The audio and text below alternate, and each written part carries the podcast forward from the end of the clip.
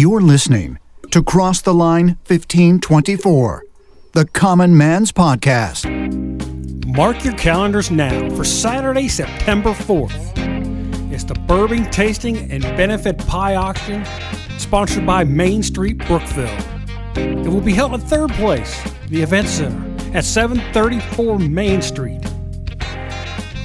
That's right, a bourbon tasting event featuring Hard Truth Distillery with special guest Greg Lynch from Hard Truth.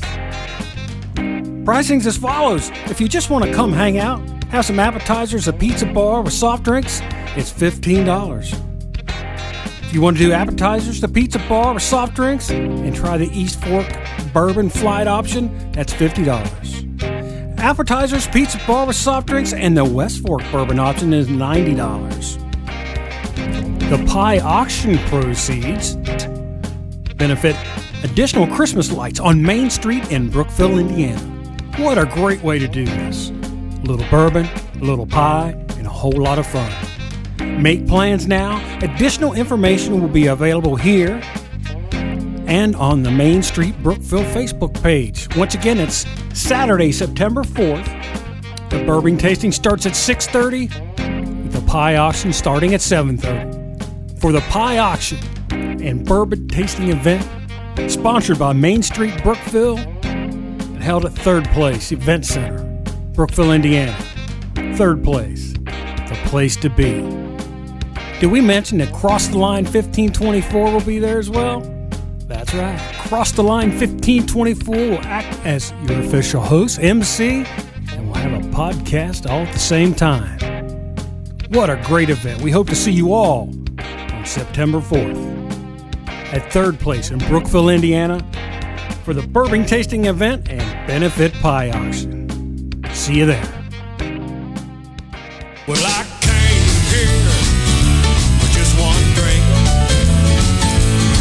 And that's all I got now, don't you think? Hey, no, That's right. That's how it all gets started here at the Rusted Nail Speakeasy. Just one drink. Oh, Welcome to Cross the Line 1524. We're recording with a live audience as usual. Sit back, relax, and join Dwayne Bischoff, Jeff Montag, Ruben Hunt, and myself, Alan Stenger, for the Common Man's Podcast. Cross the Line 1524.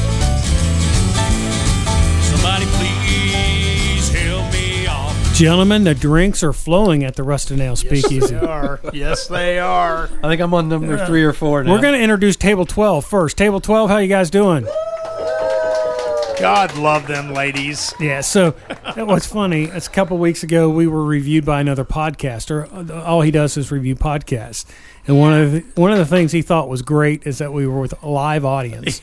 You know, and he's like, I don't think it's a real speakeasy. But by the time he was done with this podcast, he, He goes, thought it was. Well, it might be a real speakeasy. well, hell yeah, it's a real It's a real- speakeasy. and there's a password too. Exactly. So we're at have the Rusted Nail Speakeasy outside of Brookville, Indiana. I'm Alan Stenger with Dwayne Bischoff, and we're the 15 side. Jeff Montag. And Ruben Hunt, and we're the 24 side. and our special guest Ryan Patterson. and Ryan. So before we go any far, Ryan, where'd you go to school?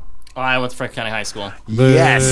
Thank oh, you. 24 The side. 24 side. That's why you guys are on that side of the speakeasy bar, And we're on the good side. and side. we're on the good side. Wait a minute, wait a minute. Jeff, if I look right, they're on the serving side. Yeah. Well, We're on the ownership side. Yeah, there you go. Right now, I'm on the drinking side. so let's talk about what we got to drink. Dwayne, what you drinking over there? I'm on my Evan and uh, Pepsi Zero. my Harvest Rum and uh, Pepsi Zero. Ryan, what you got? Matty Glen. So that for the, those who don't know, the Mattie Gladden's from the French Lick Distillery. And I Uh, think our- uh, our, our buddies brought that up. Yeah, here, our right? friends, uh, the Gardeners from Tebby Liquor and Batesville Liquor Co. brought us that. So, Rube, what you got? I have got Buffalo Trace and Buff and uh, Pe- Pepsi Zero.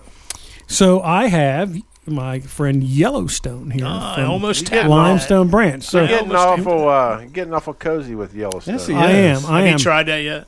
Have not. It's very good. Yes, it is. If I just saw the Rebel back there, I would have gone for that. That's my There you go. daughter's. My middle daughter's name is Rebel. Oh no that kidding! right? Yeah, we can tell you some stories about. We went to that distillery. A So couple wait a weeks minute. ago. What's this tell you about a guy who names his daughter After Rebel? Alpha. Rebel? Yeah, we should name her Tranquility. no, you don't want a tranquil. You want rebel as a girl. I know No. 'Cause you Christian wanna- Rebel fits pretty good. Yeah, she's a feral raccoon that eats fish crackers. she's electric though. Like You know what? You awesome. fit in here just Yeah. fine. But but you know what though? When she gets, my daughter's thirty now, and those that's what you want because she won't take no crap. She'll be her own girl, And she might you drive won't a- have to worry about She it. might drive a race car. and she I might watched- drive a race car. We were on vacation and she punched a, a three or four year old boy in the face. There you go, uh, girl. He was messing with her and pulling on her, and we, we told his parents like, "Hey, she's gonna hit him if he doesn't stop." So he had fair warning. she stepped right into it. She was punching him right in the back of his head through his teeth.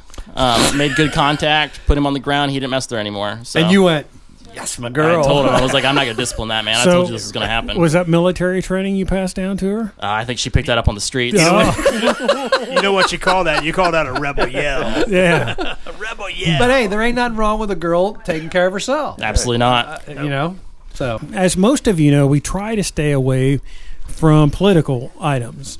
Uh, I emailed the guys this week, and I I have a very strong feeling there's some things we need to talk about because they're going to affect us as a country as a whole because some things that are being done. So we're going to talk a little bit about what's going on in Afghanistan, and we're blessed with Ryan here.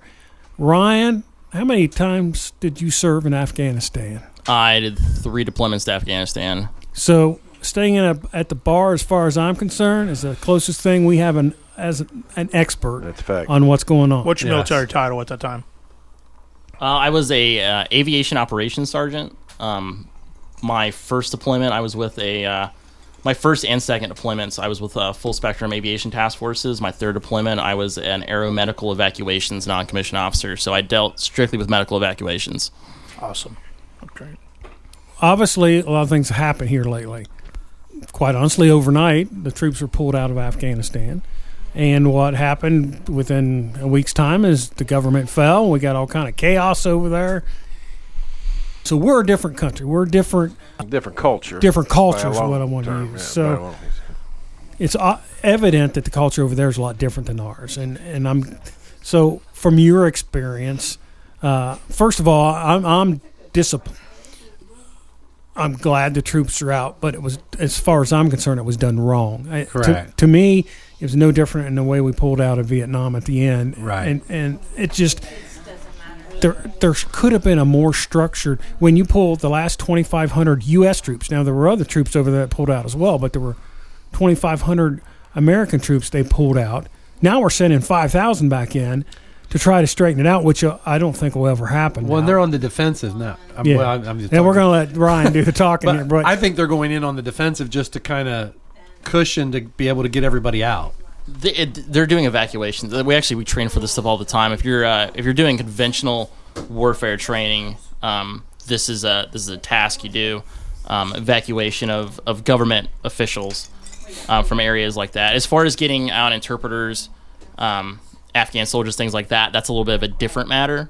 Uh, but as far as getting out, like anybody from the embassy, um, any U.S. contractors that are there, like this is something that like the military is very good at. They've got units on standby to do this all the time, uh, to where you know if any point a government falls, um, we can get our people out. yeah, barring some events that had happened in the past, you can get everybody out. So it's a secure, in layman terms, it's kind of like a security force to go in, secure the outside, get everybody out, and then pull back up. Yeah, Themselves. essentially, yeah. This is just on a much larger scale. Right. Instead of pulling some people out of a building, you have an entire airfield you need to secure. right. So, so I think one of the things I was very disappointed about is it appears, and I could be wrong, but from everything I've read and seen, that not only did we leave equipment and uh, military gear there that now we don't have, they the Taliban has. Uh, I mean, it just seems like we pulled out overnight. And in fact, some of the Afghan officials said it was like they didn't even have the notice that, you know, the next morning they walk in and we're gone. Right. So that just, and and you can, uh, you know, you know that area better than uh, we do, obviously. I, I just personally don't think that was the right way to do it. Nor do I think, you know, I, I will be political here. Our, our our commander in chief, you know, to set for three days and not say a word about it, as you're seeing on TV, uh, really a cabal going on over there, it was very disheartening. So he was, he here's was a on vacation question. in Camp David. Here's a question I have, and it's it's this is for you, Ryan. Based on what you see now, what's going on, and we strictly have news reports of what we're doing. What is your fair assessment of of this situation? Is it as dire as being promoted? it's kind of hard to tell. Afghanistan's a very weird country. Um, it shouldn't it shouldn't even be a country. It should be it should be labeled as tribal lands on a map. Right. Um, there's it's so diverse. There's some valleys. It doesn't matter if you were American, French. Uh, if you were another tribe of Afghan, if you went in that valley, you were going to get shot at. So, in the remote regions, is it as bad as is, as it is in Kabul? I, I can't speak to that. Right. Um, Okay. Kabul and Kandahar are what you're seeing the major the mostly on the news right now. Um, it- it's surprising. Like Kabul's a very big city. Um, if you fly over at night, it, it looks like you're flying over Cincinnati. Like it's very well lit. There are big billboards everywhere. Okay. Um, as far as Afghan villages and towns and cities go, like Kabul, there's a coke there's a coke plant in Kabul. Like it's it's a Okay. very big built. Yeah, and see, modern you city. really don't get that feeling you don't. listening to the news. You, Well, you you think they're all It's little huts all- in the middle of a desert? yeah, you think it's, uh, you know, yeah, exactly. I mean that's I kind of think what, you're in Haiti. I, I right. guess. Yeah, I mean that's I, I think probably ninety percent of the American public's perception is when you hear Kabul, you hear uh, a Saint Leon but with huts. Right, I mean, and you know, not that's that why size. Now, if you go 15 miles in any direction of Kabul, You that's are what there. you're hitting. You're hitting mud huts that don't have power, that have Right. Right. a slit trench outside instead of a, a there's no indoor plumbing. But I think most people's perception, and I didn't realize it was that big of a city until you start looking into it more, and you're going, "Holy crap! This, I mean, this is a metropolis and not just a bunch of dirt huts in the middle of the desert." So, In the in the 70s, Kabul was a va- was a vacation destination. Right. oh wow, It was very. It, I, I want to say it was westernized, but it was very western friendly. Right. A lot of people went on vacations there, and then the Russians invaded in the 80s, and then you had all that mess, and it, it just kind of snowballed from there. Once you destabilize one government, the trickle down effect from it trying to restabilize itself, especially with foreign interference, Right. it, it's not an easy process. right. So one of the things, you know, prior to pulling the troops out, our pre- our president went on TV said there will be no problem at all. The Afghan army will be able to take care of things, and just the opposite happened. It was like they laid over. So, in your experience, was that um, Expected. Well? I'm going to say. So what I saw today was from uh, military advisors. Is that's what they had expected, but that's not what It's not the what you president told. told. us. Right. So what? What? I mean, obviously you were over there. You you know, are, are the? It seems like we were the the spine of the Afghan army. Is is the feeling Oh, you absolute- get now? um, the the best analogy I've used to explain to people is, you know, if you're you played a video game on easy for 20 years, and then all of a sudden it gets switched to hard. we That's a took good the analogy. most. We took a third world army. We modeled after the most technologically reliant military force on the planet, and then we left them high and dry. And and, and high, I don't I don't want to say we left them high. Maybe high and dry is not the, the best term. We were there for 20 years. Right. We started pulling out. I remember shutting down fobs in 2013. There's a Netflix documentary that was filmed in 2014 about the withdrawal, and then we just never left. We just kind of kept hanging out. Um, I was in Afghanistan 2010 for the surge uh, with General Petraeus when he he basically modeled Right. after Iraq. Uh, we I can't remember the exact numbers, but it was a, it was a lot of troops going into Afghanistan Right. um, 2000. So me being you know Private Patterson, when I went there the first time, I was like, okay, Osama bin Laden is still a thing. Right. This is why we're here. Right. That's how I rationalized it. No problem. Osama bin Laden's killed. I go back 2012. Bowe Bergdahl, still a thing. We're not going to leave Bowe Bergdahl. We have to stabilize what's going on here. Right. We're going to be here for a little while longer. Um, I went to Alaska. I didn't deploy for three years. I went back in 2017. I looked at my commander and I go, "Hey man, what are we doing here?" Right. And nobody could give me an answer. We we started reopening forward operation base and combat outpost outpost that we closed in 2013. I remember looking at a map. My my platoon leader, who had never deployed before, a young lieutenant, was like, "Well, we're going to this place called Dash Tope," and I'm like, "Yeah, man, it's right there in this valley, and we closed it in 2013. Why are we going there? I don't understand what we're doing." Right. And it was it was You it were there to be there. It's what it felt like. All right. Um, so uh, we could, I could see, I could see progress being made up until that point. So when I, 2010, when I went there, um, there was no partnered forces. We were still trying to stand the Afghan army up on its own. It was all U.S. only patrols. 2012, it started being a little bit more jointed. The Afghans started going out on their own. We had guys working with their with their pilots in their air force. Um, a lot of people don't. Aviation is such a game changer, and it's such an unfair advantage when you're when you're conducting operations in the mountains, where walking is it's just not feasible to walk across these mountains, and you can you can move. It gives you mobility, lethality. Like it is such a force multiplier. So we started training these guys on how to use helicopters to help them out.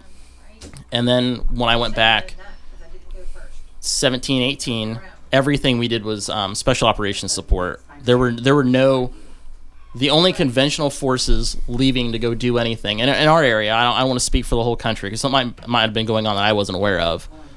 Um, but in regional command southeast, where I was at, I'm, I'm sorry, no, yeah, it was Logar province, Logar province, Logar Logar Wardak Paktika. It was all Army Rangers with Afghans. It was all Special Forces teams with Afghans. It was all British SAS and SBS teams with Afghans. They were there as augmentees and support, and that was it. They were Afghan led, Afghan land mis- led missions, but they were coalition force planned and executed. Right. So I, I can I can tell you when I can tell you the moment where I was like, man, we're never getting out of here. And it was in 2012 when the first Afghan forces went out on their own. Um, the, there was a, a firefight. We were told when they went out, we were briefed like, hey, the Afghans are going out on their own. We are not supporting them. They've got they got their own assets to support themselves. If they get in, a, in an issue, they need to call Afghans for help. Well, they had an issue. They took some fire, had a casualty. They called us for medical evacuation. We told them to call the Afghan Air Force. About 15 minutes later, um, President Karzai had notified the Secretary of Defense that they were no longer going to go out and do patrols unless we went and picked this guy up. So, with there being no S, no U.S. forces on the ground, we couldn't just launch a medevac helicopter like we typically do because there's nobody on the ground to talk to. Right. So we launched two uh, uh, attack helicopters, two assault Blackhawks, and one med Blackhawk.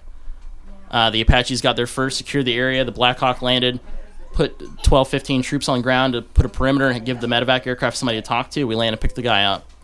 And it was that moment where I was like, man, we're never getting out of here. So why do you think it is that the Taliban is so resolute, but the Afghan army is not? I'm to say the Afghan resolu- Afghan military, the Afghan army. I think it's unfair. The Afghan leadership Okay. is the issue. Uh, the leadership in Afghanistan has been corrupt forever. Right. Everybody knows that they're, they're taking money from whoever will give them money, whether Right. it's Right. whether it's us giving them money for support. I I keep seeing on social media like, look at all the U.S. weapons we left there. Those ain't ours. Those all belong to the ANA. Like that was that was part of the program. Like all those helicopters there, those aren't U.S. helicopters. Those are Afghan helicopters. All those MRAPs, M16s, those are Afghan MRAPs and M16s. Right. We didn't leave anything. Right. That's theirs. That's what I was thinking when I saw some of that stuff. Okay. You know, um, I I looked at this and I, I look at the con. I know and it's wrong for me to say, but I look at a comic boy. I feel like uh, I had Bruce Lee as a partner, uh, being an Afghanistan guy, and then uh, all of a sudden Bruce Lee went home, and now I can't kick anybody's ass. Right? I don't have anybody to back me up, and I think that's what America is seeing. What's going Wait on? a with minute. You got to get Afghanistan. this right, Ruben. That's right. You had Chuck Norris. Chuck, Yeah. okay, Chuck Norris, right? So they lost their backbone. Uh, the Americans stepped out. Afghans said, "You know what? We don't have the badass Americans, or we don't have the British or anybody backing us up. They're just going to lay down and walk away." Afghan Afghan military commanders are telling their troops to surrender right now. Right. If you go Reddit is a great place to look for stuff. YouTube filters a lot of things. There are all kinds of videos on Reddit of Afghan soldiers telling their commanders they would rather Right. die. And they're the highest paid soldiers in the world. The Afghans, Right. they're, they're the Afghan soldiers, not their commanders, are saying, "I would rather die than give the Taliban my weapons." Yes. But the leaders But are the telling them to leadership give them is- up. And the leadership is telling them to surrender. Right. And you've got nothing without a good leader. Exactly. And like I said, we we took we took them and they, we molded them after the American military, and we made them reliant for their planning, for their mission execution on all this technology that they just don't have anymore. Right. So They should have based it on a 1950s army. Right. As far as technology wise, base them on 50s, 60s with less technology, more just s- Well, common a lot sense. of it's the, the the money that was spent as well. Initially, we were outfitting the Afghans with Russian helicopters. Um, Russian helicopters run forever. The very low maintenance co- maintenance on them, um, very mechanically sound. Not quite the capabilities that a Black Hawk or anything like that would have. Um, the Afghan government says no, we want Blackhawks. Blackhawks have contractor support. If the U.S. military lost their contractor support right now, they would be in a world of hurt. So how, we- ma- how many? If if you were to estimate, how many contractors are still over there? Oh, I couldn't even I, I couldn't even take a swag at that number. I don't know how many contractors were remaining after the U.S. forces left. I don't know how many Yeah. contractors So the Afghan military had on contract. So I'm not. A lot of people don't understand is the amount of contract Yes. folks over there. Right.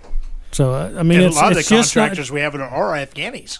I mean, they're Afghanistan people that are contractors too. So, No. based, Nah. no, sorry, let me change that. Based upon news reports, because I'll if it's a Dynacord, uh, if it's if it's a if it's a contracted to work on a Sikorsky helicopter, they're probably not Afghan. right, No. no, I'm talking about linguists and things like that, and support people in the field. Well, those those are not they're not they're not necessarily contractors in the in the sense maybe we're maybe we're saying the same word but we're just meaning it differently. right, For me, a, a contractor is a technical expert on a piece of equipment. okay, Um, right.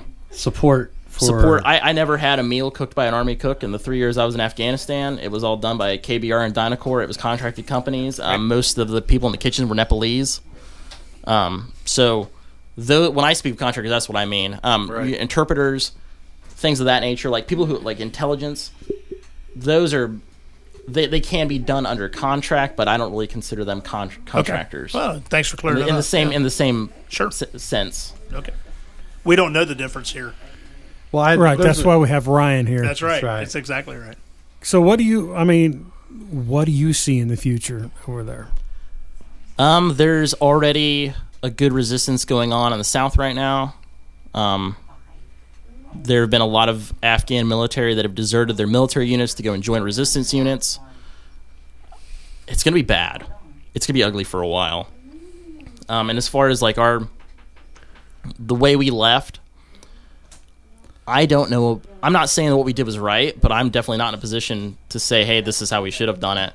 Um, I, I think while I disagree with a lot of things, I think it's unfair to wholly put the blame on a person who's been in office for 70 days on a war that's been going on for 20 years.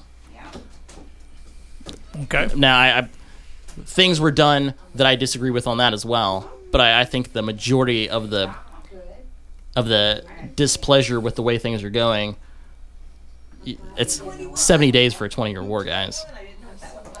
Well, I think some of it is the the lack of disclosure and false statements. Quite honestly, So for me, for me, so again, we get optics, right? We see what we see. So what I can tell you when the other day when I came home from work and I saw one of our Air Force airplanes going down a freaking uh, runway, and the whole thing had been overrun by, and we can say they're friendlies, panicking friendlies, Afghanistan people, but I'm thinking that's our military aircraft.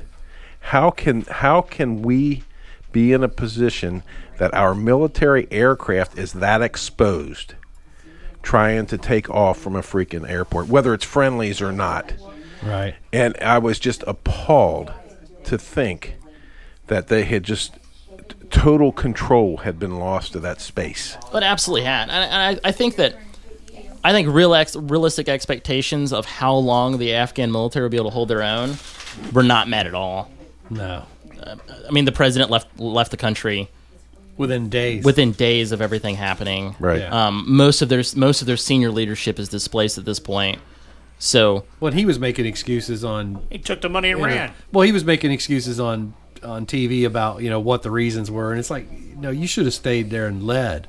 Uh, like, like it goes back to what he said. There's no leadership. he said nobody- he said months ago that he would die in Afghanistan. Right. I can't remember the, the quote exactly, but he, he he he was asked, and he said, "I'll die in Afghanistan Before I then he- leave. then he left. So take the check and run. yeah, I, I think our our faith in the in the Afghan military to stay a cohesive unit of, of and have the ability to co- conduct defensive and combat operations after we left. I don't I don't know if we could have I don't know if, if there's any way we could have been we could have saw this falling as quickly as it did. Fair enough. So, I think, I, I think you know when you look at it, big picture, all Americans say we want our troops out of there. We want our troops out of there. I would say that for for uh, South Korea as well. But we're holding the line. It's a- again, it's a stalemate, right? In in Korea, if we up and left South Korea, what would happen? South Korea is absolutely our biggest foreign ally. A lot of people will I- I- I agree. look at other nations and be like, "Oh, Israel's our greatest ally." South Korea, Korea. Well, is I- without a doubt our greatest military and strategic ally. I agree with that, but if we upped and left there, what would happen? And I think over inside of five years, it would be horrific. I've I've never been to Korea. I'm not an expert on Korea. I disagree. I think the Korean military, and this is this, like I said, I'm this is I'm speaking about Korea the same way you guys talking about Afghanistan. Never been. I've never done any training on Right. anything involving Korea, North Korea. But from what I understand about North Korea and the way their people are treated, and the way it's it's a it's a it's basically a theocracy where the Sure. the family and power are gods. As soon as these people are exposed to the truth, I think you'd have a really hard time keeping those troops motivated um, when they're starving to death. Right. And So you the would see South that- Korea troops are very well trained. They're You would very you well would see equipped, you would see them being exposed and and, and how? exposed to, to cultures outside of North Korea. North Korea is the most isolated nation on the planet. I agree. I think the Kim Jong Il shot a, an 18 on an 18 hole golf course. They win 100 gold medals every year. The Korean people don't. The North Korean people don't know I think any difference on. I it. understand it, but I don't know wh- how that changes if a war would if- regardless of, of that situation. Well, imagine your whole your whole belief and your motivation to defend your nation is based on a lie, and you're that lie is exposed, and you see that like look look at all the food the South Koreans have. Look at how much better their quality of life is than so again, mine. so I'm going back to if we were to pull completely out of Korea, U.S. How what, how does that change that aspect that exists now? Wha- what- so I don't see that that exposure happens any differently. Well, I, I don't I don't think that if we pulled out, North Korea would just roll across the, the 38th parallel and start. Not like not like Afghanistan. No, I don't, I don't think it would go quite like that. I, I But- think if we if we were to leave Korea, I like like I said, I'm speaking about Korea the same way everybody else is talking about Afghanistan right now. My opinion is that it would remain the same, but it's we have a huge strategic advantage being in South Korea for that region of the world. I agree. For anything, it's the same reason why we're in Germany. It's the same reason we have bases in Italy. Exactly. So that's so that's what I'm suggesting is we weren't we that deterrent in Afghanistan? I thought if you'd have asked me in 2015 how Afghanistan would look in 2025, I would say we're there forever. I, I would say we did it the same way as Korea. We'd have we'd have pockets. It'd be, it would. be a permanent base. So always talked so- about becoming a rotation, like where you would just Yeah. instead of Kinda like- going to like Korea, Korea. you would just go to Afghanistan for a year. So I think that's to my point. So are we are we as a world better off 5 years from now having pulled out or worse off? Is what I'm saying. because what I'm saying is I think if we were to pull out of Korea 5 years from now we would be worse off world as a as in in the world than we would be staying again stalemate as as the current conditions are. I don't I don't fully I don't disagree, but uh, I don't think anything. Whereas, whereas with South Korea, you've got North Korea, like that's the issue there. Right. I don't. I couldn't see.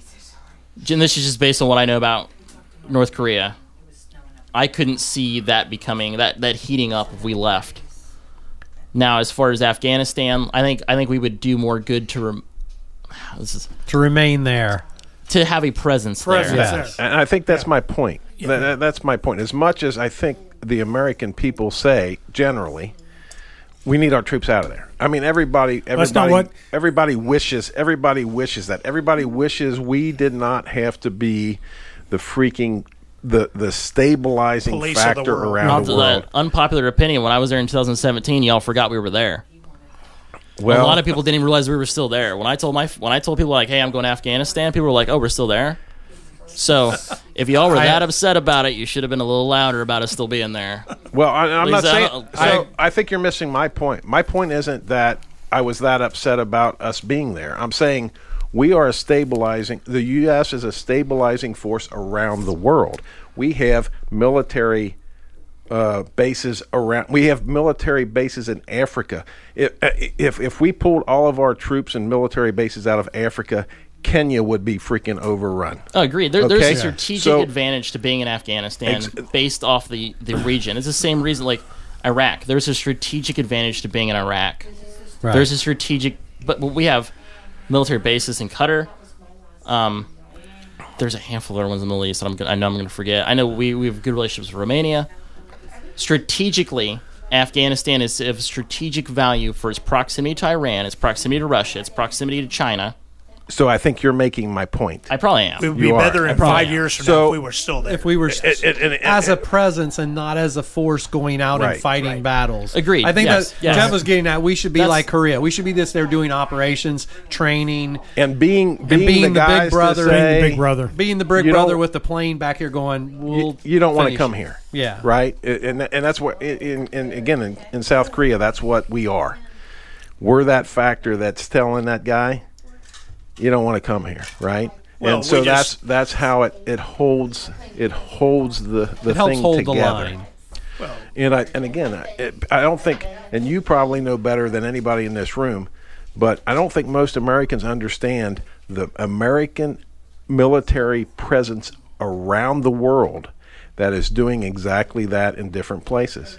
For instance, I mentioned in Af- Africa, there. How many people know how many bases we have in the continent of Africa that is stabilizing that continent? Oh, very, very, very few. Very few. Right. But they're there, and you have to understand why they're there and what would happen if they wouldn't be there. But Yeah. people So don't want to know. From looking at it, looking at it not as an as a should we be there for the sake of Afghanistan, but should we be there? Is there strategic value of us being there? Yeah. We're in agreement on that. Right. Yes, there is strategic value of having troops in the Middle East. Right. Right. Should we be fight? I, I think Jeff's get. That's what Jeff's. I think my point. What I get out of is Jeff said we should have been there, but as a Korean force, not as a fighting force, but as a presence Yeah. there, and as a maybe a support for continued education of the Afghan army to the point. I mean, Korea was in the fifties, so this is 2020. So we've been there for 70 years.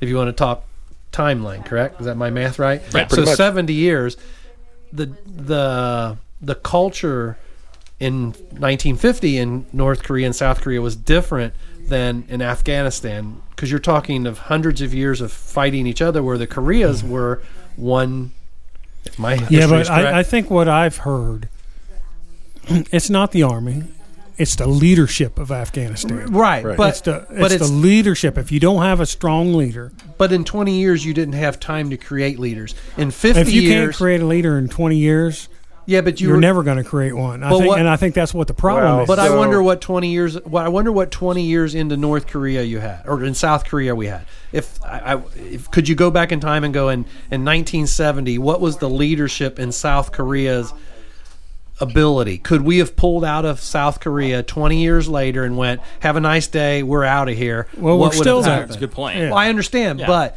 but if we would have pulled out 20 years in, what would have happened to South Korea? We've been there 70 years. That's two, two maybe three generations of leaders. So how old were you when you went in? Twenty-one. Okay, so 21. If we'd been there 40 years later, you'd be 61. If you'd have stayed in the military, say you were an Afghan, I'm the American. I come in, I'm here for 40 years. You started at 21. It's you're 61 now. You're still in that military. You're now you're at the leadership point. You've been under kind of my umbrella for 40 years. The guys that were there when you started have long gone. So that old school, I'm going to drop my arms and fold are done. Now you've been like, I've been watching these Americans. They they do this way. I'm standing and fighting. I'm going to teach my guys that you stand and fight, you hold your ground. And I think that's the difference is we tried to change a culture in 20 years, which isn't a generation. You were still the guys you started training were 40, now they're 60. You didn't have enough time to get the old guard out.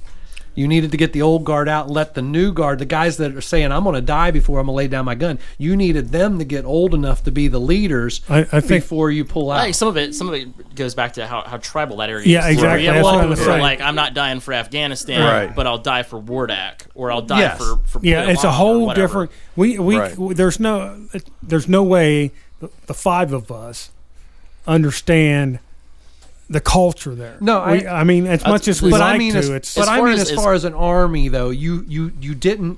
Twenty years is forever, and I, like I said, I have no experience because I wasn't in it. But twenty and on the outside looking in, twenty years is nothing because you didn't change a generation. That isn't one generation. but it's it's not the generation.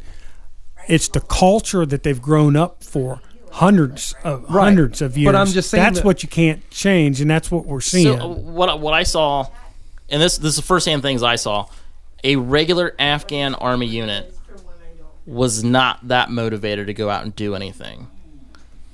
Afghan special forces were motivated to go do something. It was a different. If you put an Afghan special forces soldier next to an, A- an a regular old ANA soldier, they were different human beings. So why is the Tal? I, I, guess I go back to why is the Taliban so driven, and Afghan army not? That that's what I mean. They're both cultural. my world is gang. It's kind of like the gang mentality. If you get if you're a the Crips in a city and you start picking the best, you start getting the cream and the crop, and they're not looking for the the little guys are are being diminished. It, You're- it's just uh, you're picking the cream Well, of the which crop. one? Which one pays? Which one pays better? Going Well, and, that and too. placing IEDs or joining the ANA? right. I There's would, that, too. I, would, I just want to make one point to one thing here. Um, North Korea has not crossed the DMZ because of the support. The Taliban crossed the DMZ, the DMZ because of lack of support. So Right. you can look at that across the board any way, way you want it. If there's support there, North Korea does not cross into South Korea because of the support. the so North af- Korea and the Taliban, they left. They crossed that stream because the support left, and they the, the support left. And when it left, it left the army that currently they're vulnerable. But the Right, and Afghan never there. There's not a literal line in Afghanistan. The Taliban there's was not. always You're right, there, and that's you're right. and and every every province had an Afghan Taliban Sure. had a, had a Taliban shadow governor. There was a shadow Taliban government see that's the part we don't understand. Right. in Right. every Afghan province, and it was always on your your your high value target list. Hey, we got the the Afghan shadow or the Taliban shadow governor of this district. We got the t- shadow governor of that district. These guys were always there. Sure. They never left. They just Yeah, see, that's the what's totally different. You know, so it's mixed in. It's yeah, It's we, we really it's- don't understand, and, and don't. We because don't. that's not how our government works. Right. You Yeah, know, look at it's- Well, Korea. It's Korea's not how a line. we think. Korea's a line, and Afghanistan's a donut. Yeah. Yeah. Well, and the thing is, is is w- their lifestyle, and, and bear me a minute here. Their lifestyle has throughout the generations they have been taught and raised and and into that type of environment to believe that thing. It's no different than uh, any, anybody else. United States is the same way, right? Um, the it's there's just a bigger a bigger drive or a bigger group of power that proves that what they can do is for a greater cause, and that they're getting people to buy into their cause. And and like you said, there's different cultures of the Taliban. There's different beliefs in the Taliban or Afghanis also, right? Just like there is anybody else. And I, I like the idea of what someone said the other day. If uh, if you think that winning a big game brings you the ability to recruit, then they just won the Super Bowl in Kabul, Oh yeah. right? Yeah. Absolutely. saying, They just won the Super Bowl. Yeah, I think And then all the team players on the opposite team and a losing team are getting ready to jump ship and go to the new team, which makes them stronger. Right. And we're seeing that now. And but the reason why we're seeing that is because their lack of other support. The military support for the United States has left, and amongst other things, as well. Well, I think the, the again, I think Ryan kind of meant. I think one of the things you have in what I'll call uh, kind of these immature governments, in that the, the Afghan government, there was a lot of corruption there. This, you know, this, Tons. there, there, Every- there, there- and, and but you, but understand, you can go around the world and you can find those third world governments where the heads of the government are so corrupt it's not funny, Washington D.C. right? Well, I'm, yeah, and and first said world, that? but Right. you know what I'm saying. But it's so third- it's just third- like, so so it's just like it's just like in Haiti. You, Yeah, you exactly. Heard, you heard what went perfect on. You heard what went on in Haiti down there. It's example. corrupt as corrupt as corrupt. You send them all kind of money, and and they're take and the, and never the gets head to of the, the government's people. take. It's not getting to the people. Right. So I think kind of coming back around to um, Dwayne talking about how long we were there. So in in the time that we were there, there were things that were happening that did and would have changed the culture over time. Yes. Such as allowing girls to go to school and giving women more rights. Right. Right. Um, I mean that to be quite honest with you, giving women more rights in the in the United States plays a big role in how we how we as a government operates now. Absolutely. So how you know that doesn't again that doesn't happen overnight or over even maybe a generation. It's So stabilizing the situation enough that that those things can continue to grow and build to the point that they have women in leadership yes. because now they can be educated that's all gone that's that's we they just flipped the switch and girls are not going to be going to school women are not going to be treated right very well and they're n- certainly not going to be any kind of leadership roles But I after- read it as, as as far as Afghan culture goes. Everything you just talked about is is pervasive to the Afghan culture. Right. i, I Um, agree They, that's that's not something culturally that they've ever been okay with. A woman showing her face is pervasive to their culture. Right. That is not something that they're okay with. Well, was it? But honestly, has that? I mean, because you uh, on the outside looking in, we read this. Well, you know, Iraq in the seventies was a was they show photos of women with more westernized then, and then it went backwards. Uh, Af- Afghanistan was the same way. Like so, I said, in the seventies, so- Afghanistan was but is that so? Is it not culturally that it was there, but it got hindered for 30, 40 It's a years? return of control. That's and what it is. and now it kind of got back for 15 20 and and then now all of a sudden the, the door's going to get slammed again because I, I read an article yesterday where uh, it was a woman activist in a, in Afghanistan was telling everyone she knows burn all you know delete your history Yeah, burn your diplomas. burn your diplomas go and they were going to shopping going malls door to door. well, and they well, the. Afghan women were going to shopping malls immediately, trying to buy stuff to cover up with because they were afraid if they were uncovered, they were going to be killed. So, but they said the stores were all closed the first day because the Taliban had already raided. So they're freaking out because they've got no way to cover back up to try to hide from the the oppression that they know is coming. But much much like in the U.S., like Kabul's a lot more progressive than the rest of the country is. Right. right If you would have, go, I was in Puli Alam the majority of the time I was in Afghanistan. You didn't see a woman's face walking around Puli Alam. but that Logar I- province, that was not in word Logar Wardak. You didn't see a woman's face. But you were you, flying but you, around, you but saw you did in full Kabul. burqa. You did, in Kabul, you Kabul saw was a a more much progressive. more progressive So again, area. how does that bloom?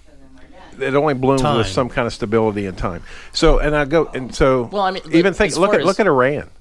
Iran was, if you went back before the revolution in the seventies, Iran was a very freaking progressive country. It was, it was a vacation place to go. Oh yeah, Yes. It was Yeah. very modern, Yes. very very modern, and you know, women were very westernized. Not so much anymore, right? So it, it, that what I'm saying is uh, that culture can change, but it does take time and stability. But as far as, it's changing the look at look at the U.S. The U.S. for example, look at progressive cities in the U.S. Try to take those progressive values to Laurel. right. Is it going to work? If we went into Laurel, if we went to Laurel, Indiana, and said, "Hey, nobody gets to have a handgun here," Whoever that said work? that would be shot. yeah, it's very similar. You can't go in these areas Yeah. and say, "Hey." So I, I guess the question, one of the questions is, are we right as a country to push push our Western civilization and our Western values on other countries? it's a million dollar question. Should, Yeah. should we be Should we be doing that? In sovereign nations' elections if we don't agree with them? Should we be overthrowing Hey, look, governments we don't it, agree with? it took with? us several hundred years to figure all this out. We still ain't. Yeah, we it may out. be wrong.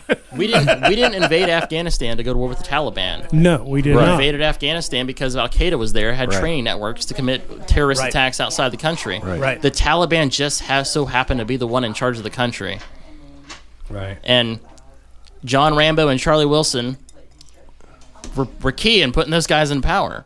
Right. We just needed to send Chuck Norris over to take care of that shit. yeah, We watched, see, uh, it- we it- watched Rambo three when last time I was deployed. I'd never seen it before, and the whole time we're watching it, we're like, "This guy, John Rambo's the reason why I'm here." Son of a- Yeah, but I mean, to go back to I still. To, yes, everybody wanted everybody out. Uh, me personally, I wanted it to be a South Korea. I wanted it to be I, I, for stability, like you said, for stability for the for the world. I guess that just to be a base. Right. I didn't want troops going out doing deploy or doing uh, recon or doing the I don't know what you Fighting. say the, the The- fighting, doing the fighting. Be the support, be the back, the backup, maybe, or just be the training guide for it. But to to spend twenty years and then just go, we're out. I think we wasted those twenty years. The guys like you that, that gave the time, that gave everything, and to me, we kind of pissed it away in, in one afternoon. Well, I don't. I don't like. And I'll. I'll disagree with you there. I don't. I don't feel like. I don't feel like anything I did in Afghanistan was wasted. I don't feel like my time was pissed away there. I feel like if if if my if not me, not not Ryan Patterson's presence, but I feel as though the effort that was put in over the last twenty years, if one girl got a college education out of it, if one little girl lived a life that she wouldn't have lived twenty years ago, Thank then you. that time was worth it. I Right. actually don't feel like my time was wasted there. Well and I see a lot of people who are down on themselves saying, "Oh, well, we wasted all of our time there." I see a lot of people who have who couldn't find Afghanistan on a map saying we wasted our time there. Right. My time there was not wasted. So you gave one girl a voice, and that's all that matters. If if we if somebody's it life was is better because of one thing that happened there, then we did our jobs. Thank you. So I mean, we've talked about our troops coming out. So, and you can correct me if I'm wrong, but this is stuff I got you off. You brought notes. I brought notes. He's scary. He so, does this to us. so in July, Yeah. you know, we we just went through 2,500 troops. In July, Germany and Italy withdrew 1,100 troops. Uh, in August, uh, UK withdrew 750 troops as well. So it's just not the 2,500 troops that we had there. It's you You're know troops from part. allied nations as well. Yeah, you're only hearing our part. Right, right. So it's it's just not that the 2,500 troops with, withdrew; it's the rest of the allied forces, and it's it's unfortunate that the Afghan uh, leadership, you know, and it sounds like that's what it is. The leadership, you know, took the money and ran, and there's nobody to lead the the, the Afghan forces now, and so And with all this pulling out too, the the presence, the 2,500 troops that was in Afghanistan, they were at Bagram. They weren't in Ghazni. Right. Ghazni fell a week ago. Why Right. didn't it fall before then? Right. it's just a it's it's like having a big brother. You know, you don't mess with this little kid here because there's a big brother. Right. That's exactly And when right. Big Brother was gone, that was my point. Well, it's like I said Yeah. before, we went from easy mode to hard mode. Um, I'm Right. talking Right. For those of you who don't play video games. Imagine you're a farmer and you've learned how to farm with a tractor your whole life, and now you're handed a, a horse and plow. And Are hook. you going to be a good farmer now? Right. Probably Exactly. not. Right. Well, that's, you that's know- a good. That's a good. Uh, you know, pointing on that, I- and I and I always point back towards this, but I believe if it wasn't for oil, money, and power, we wouldn't be switching in other countries. But uh, and, and genocide. Let's put genocide there as being another one. Uh, if genocide was an issue, we'd be in China and Thank North you. yeah, I was going Right. to say that's Yeah. Yeah. Right. So genocide's on the bottom of that list, but Sadly, Un- unfortunately. unfortunately, it is Yes. the bottom of the list. right. Uh, so that's why I look at that too. Obviously, there's somebody getting a coin out of this, and that's the way it's. so. gonna In, be. in Well, I'll tell this, you, Afghanistan, Afghanistan's major export is opium. right. Yeah. so right. Right. that. And the biggest issue in the United States right now is, Is is opium. opium. Right. So. Right. so initially, the pullout was supposed to be uh, on September May- 11th. September 11th. Initially, it was supposed to be in May. May. right, May, May 1st. first. Donald Trump signed it to be executed in May. Right. Uh, Under But- conditions. Under but conditions. but yeah. yeah, the conditions weren't being met, so Right. it got pushed back. So then Biden initially said September 11th to co- coincide with. So why do you think they went from September 11th to and, and pushed it up a month and left a month early. recognizable day.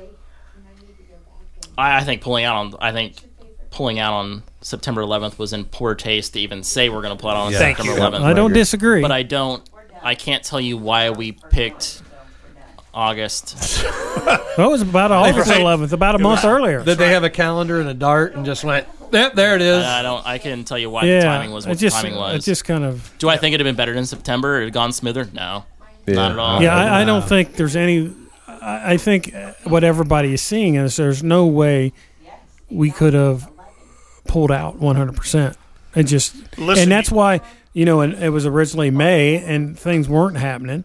They, you know, it just. You either going to no stay or you're going to just write the check and be done.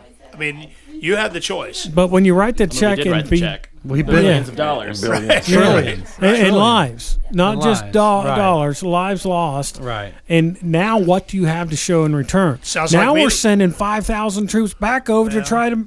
They wrote a bounce check. Yeah, just. Yeah. I I think don't I'm, agree I'm with any more of it. disappointed. I know we wanted out of there. Um, and now you're, I mean, I saw some stuff today that said the military intel said, hey, this is what's exactly what happened, is what's going to happen. And it was ignored. So that that's a little concerning. What's, uh, and I said it earlier, you know, for the leader of our country not to say anything for almost a week while it's all going on and you've seen all these images on the news, I mean, at least come out and say something. It's a problem. Yeah, to see the video of the Afghan people falling from that plane that, Right. that took off. And You, well, and, And- the guy and said it yesterday. If you're willing to fall from your death from 2,000 feet off of a hanging off of a plane because you're willing to, you're wanting to get away from what's there, there's a problem. Oh yeah, I mean it's Yeah. certainly panic. It's certainly desperation. And, But you, I don't know. You got to get did it. you guys? I watched the video over and over last night. I showed it to Margie. I said, "Watch this one guy run by the video, The one that's smiling and waving his arms. waving, waving his arms. Yeah. Did you see that guy? That looks Yeah, convenient. he's running by, and the video is going. to He's smiling and waving his arms. Well, hey. but again, they're you know the, the that's the- part of the the opposite, right? Right. Well, yeah. So sure, you're going to have a mix of those people, Yeah. right, that are on one side of That's that right. right. thing or the other, and he was probably happy about what was happening. Yep. Right. And then you saw the desperation of many others, right? Uh, desperation Right. to get out. Right. And still, So, and- still desperation. Oh yeah, it's going to be going on for a long time. It's going to be it's going to be real ugly. So I guess I think for me the uh, just the long term effect of this, and I Ruben kind of made the point. You know, the Taliban is going to build from this, and Al Qaeda will probably build from this.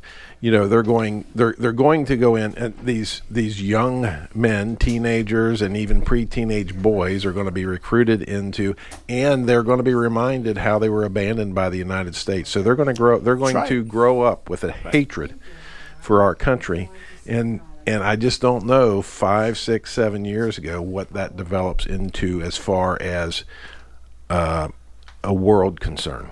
The Well, and, and like I've said, like the United States culture is pervasive to Afghan culture. Everything Right. we do is perverse. That's right.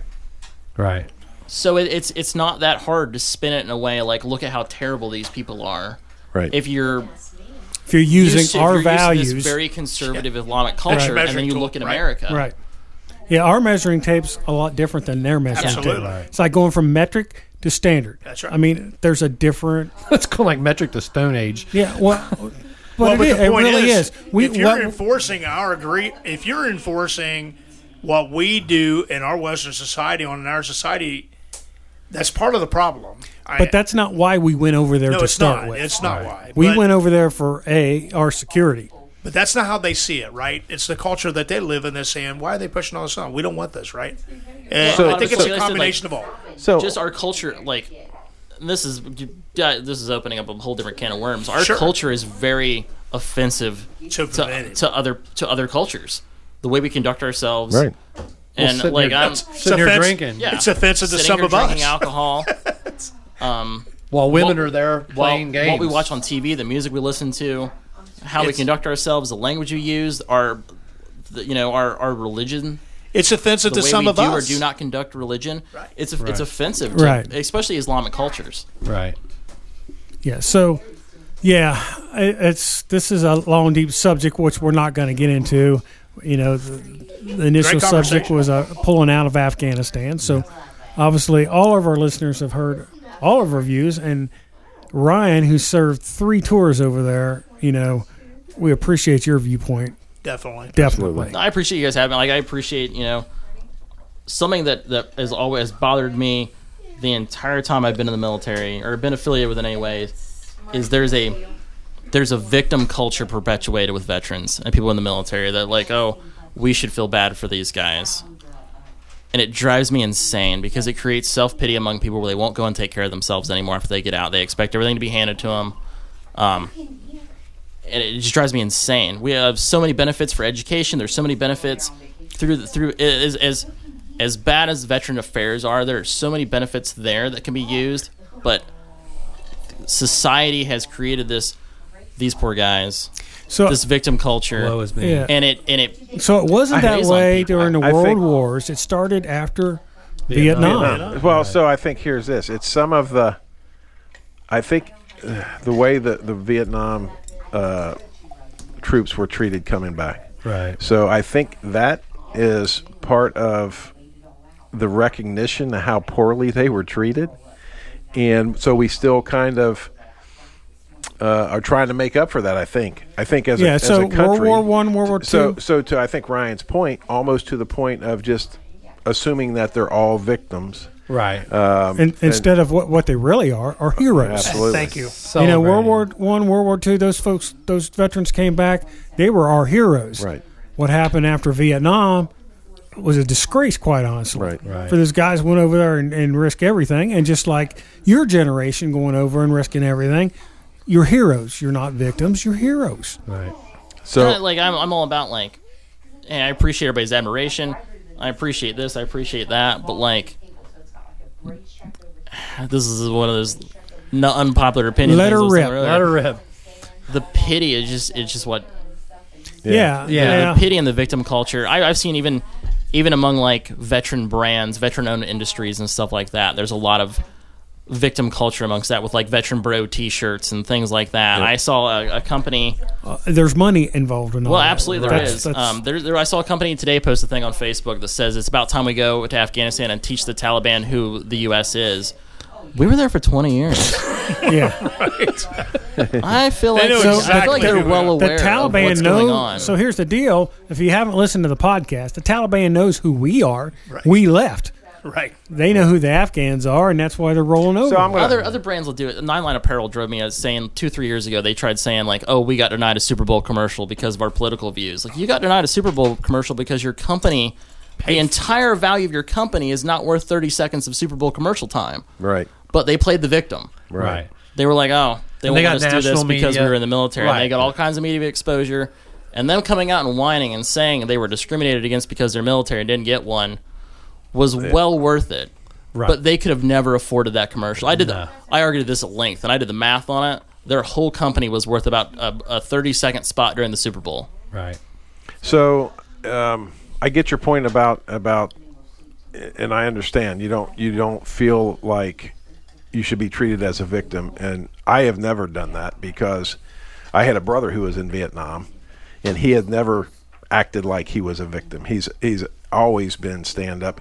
He he's never used how he was treated when he came home as as part of a defense or of anything he ever did. So I guess I kind of, you know, and he was substantially older than I was, um, and I, I, I, I remember him coming home from the service. So it was actually years later for, before I realized how that all went down when they came home.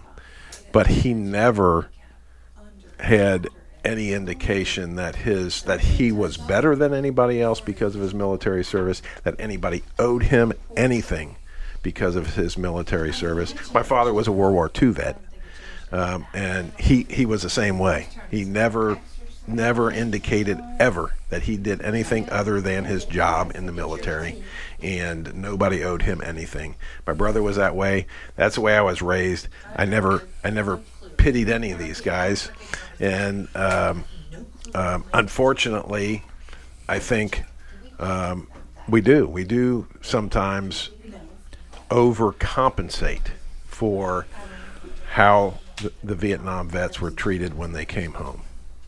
And, um, you know, at the same time, I appreciate every one of them. I appreciate you, Ryan, for your service, and everyone, everyone. Not everybody you served with is a great guy. Oh no, right? the best, So- the best, so- the best human beings I've ever met. I met in an army, and the absolute Worst. worst, Right. garbage people Yeah. I've ever met. In So, life. were in the so army. understand just because just and that's because a- they, they can say they were a, a, a military veteran don't mean they were a good, they're, they are now a good person. Right. And so it's just like anybody else, just like anybody else in the room. Right. You know, you get to know somebody and you make your determination. It has nothing to do with Right. with Right. That military background or not, right? So, but bef- uh, but be clear. I appreciate your service. Um, I know all these guys in room appreciate your service. Absolutely. And before we get off here, I got.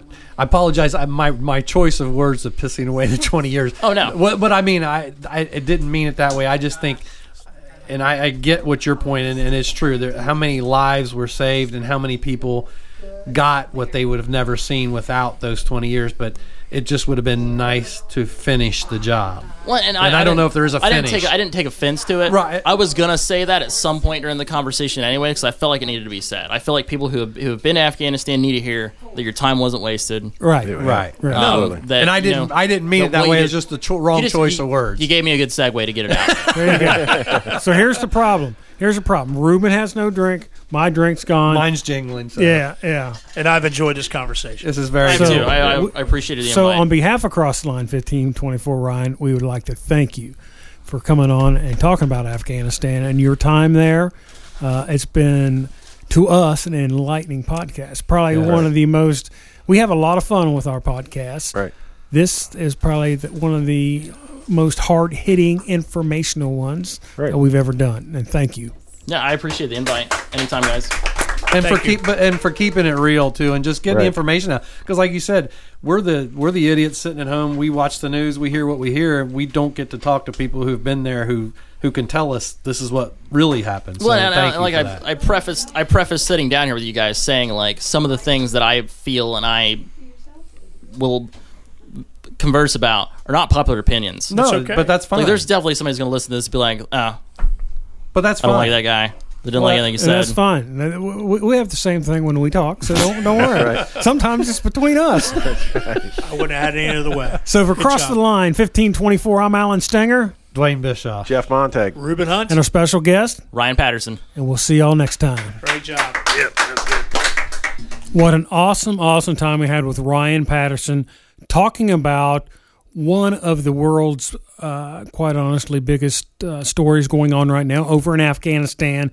And he is obviously an, what we would consider an expert, you know, and his insight on what's going on and, and the Afghan people, you know, it's just thanks, Ryan. That's all we can say.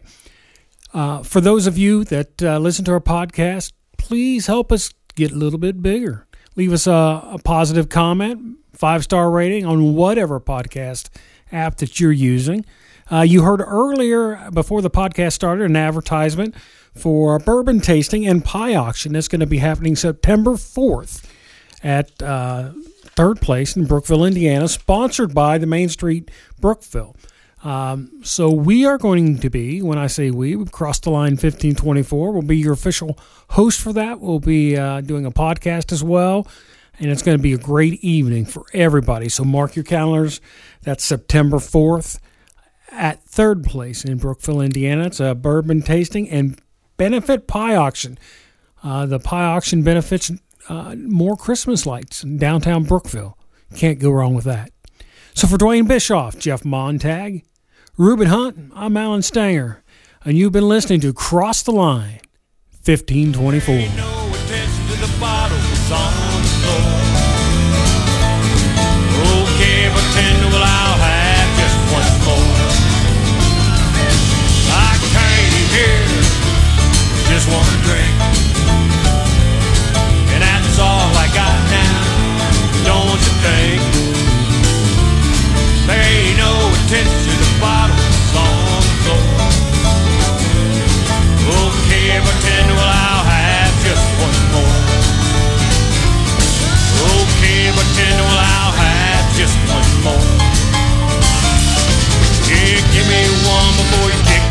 out the door.